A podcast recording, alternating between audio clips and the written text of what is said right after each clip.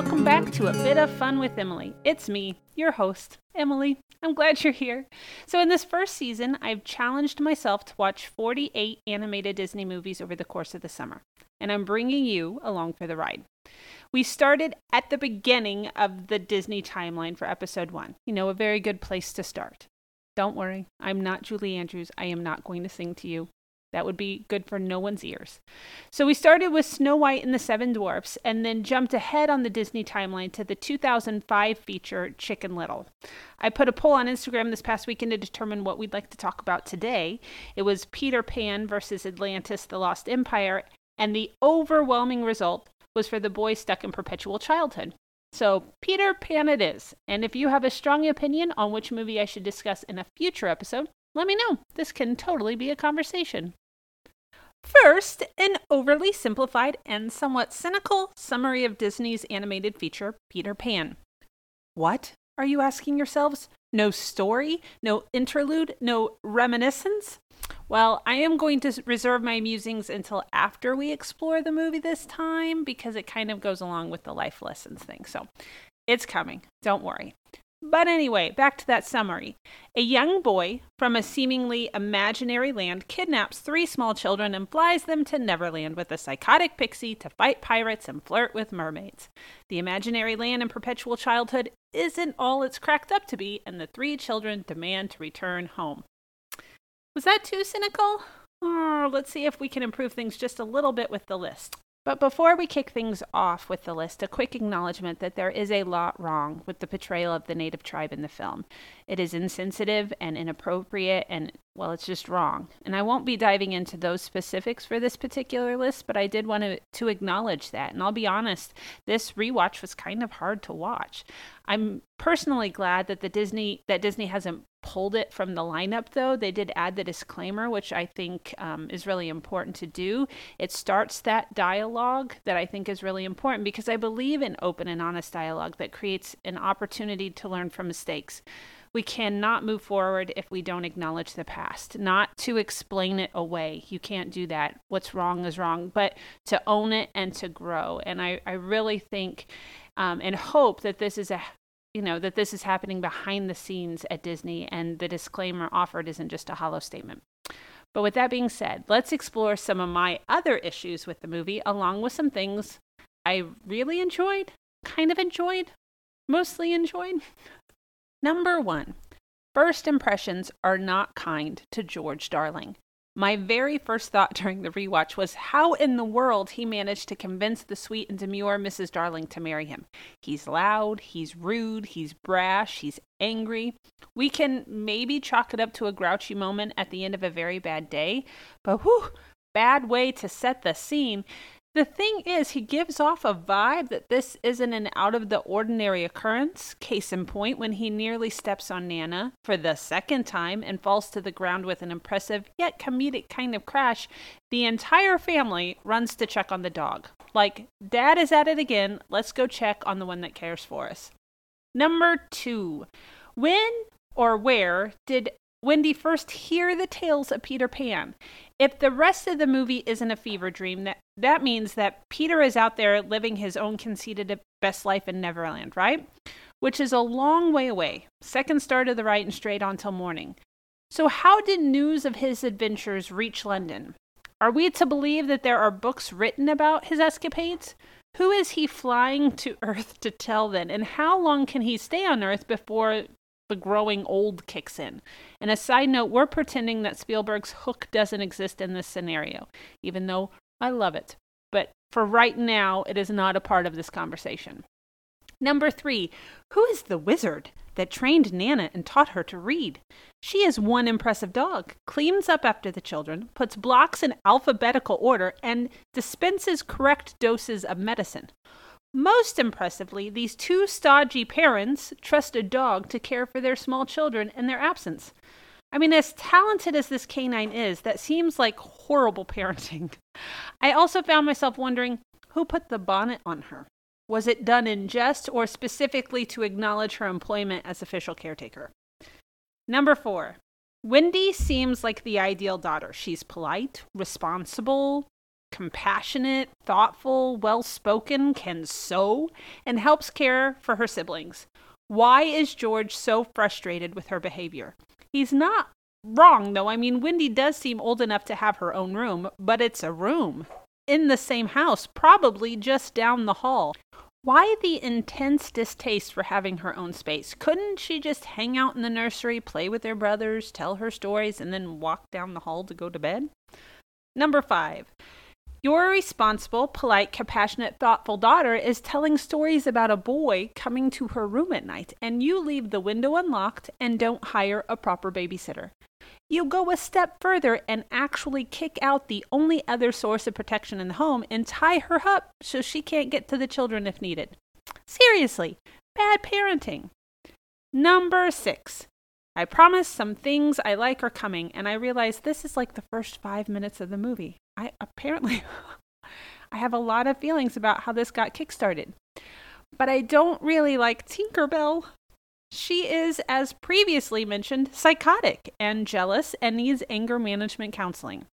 Peter does friend zone her and openly flirts with other girls in her presence, so I kind of understand the surliness, but she needs to have an intimate heart-to-heart with herself as to whether or not this particular relationship is good for her mental health.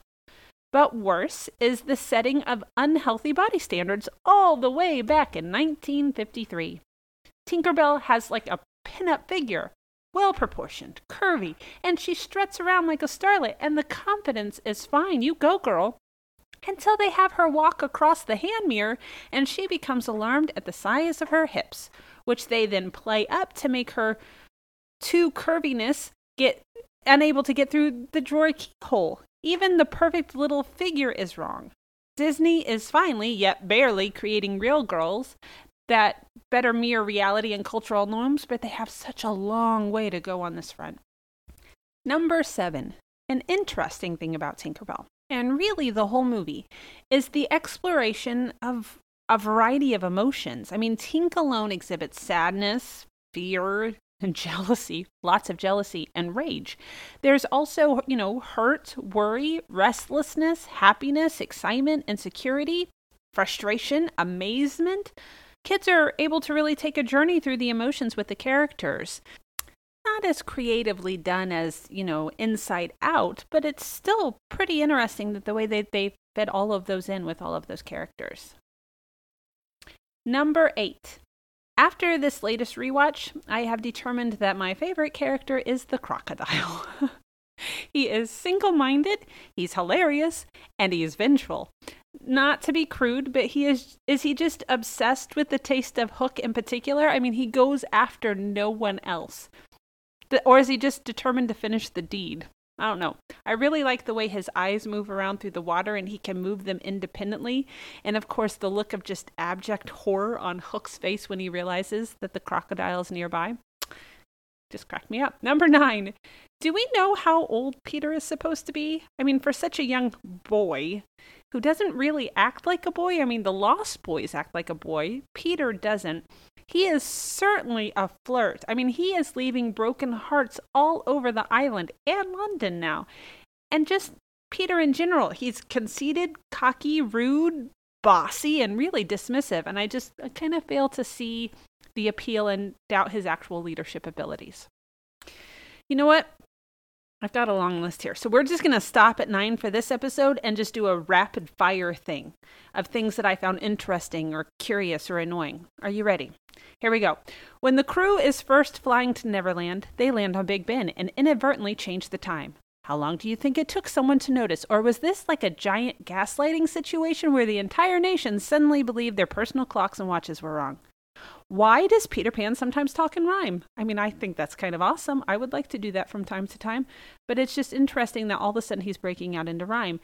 At Hangman's Tree, the Lost Boys' lair, Tink flies through, and it appears that she is flying under a pond. I mean, you can see fish swimming above her. How is the lair not flooded?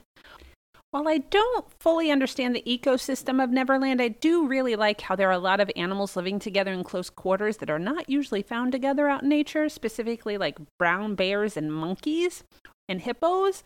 They don't often hang. I kind of like that they get to hang in Neverland. Is Peter American? He suspiciously lacks an English accent. And how then does he find his way to London, and more importantly, to the Darling house where they just happen to be telling stories about him? Why is John put in the lead during Follow the Leader? He's never been there. How is he supposed to know how to find the tribe? And finally, how often do you think the Lost Boys actually won against Tiger Lily and her tribe? I mean, they reference some back and forth, like, we catch you, we let you go, you catch us, you let us go. But these are kids in their pajamas. How are they ever coming out on top? And yet, despite some of my negative opinions, I am a sucker for stories where individuals end up in imaginary lands. Wonderland, Oz, Narnia. I love the idea that somewhere just beyond our imagination is a land full of wonder and adventure. A little dangerous, but filled with exciting and interesting creatures and people. I probably like the idea of visiting one of these magical lands because the heroes always get to return home. It's temporary. After sitting with this movie for a while after the rewatch, I realized I have a love-hate relationship with the story of Peter Pan in general. The idea that growing up means you're going to lose your childlike wonder has just never really set well with me.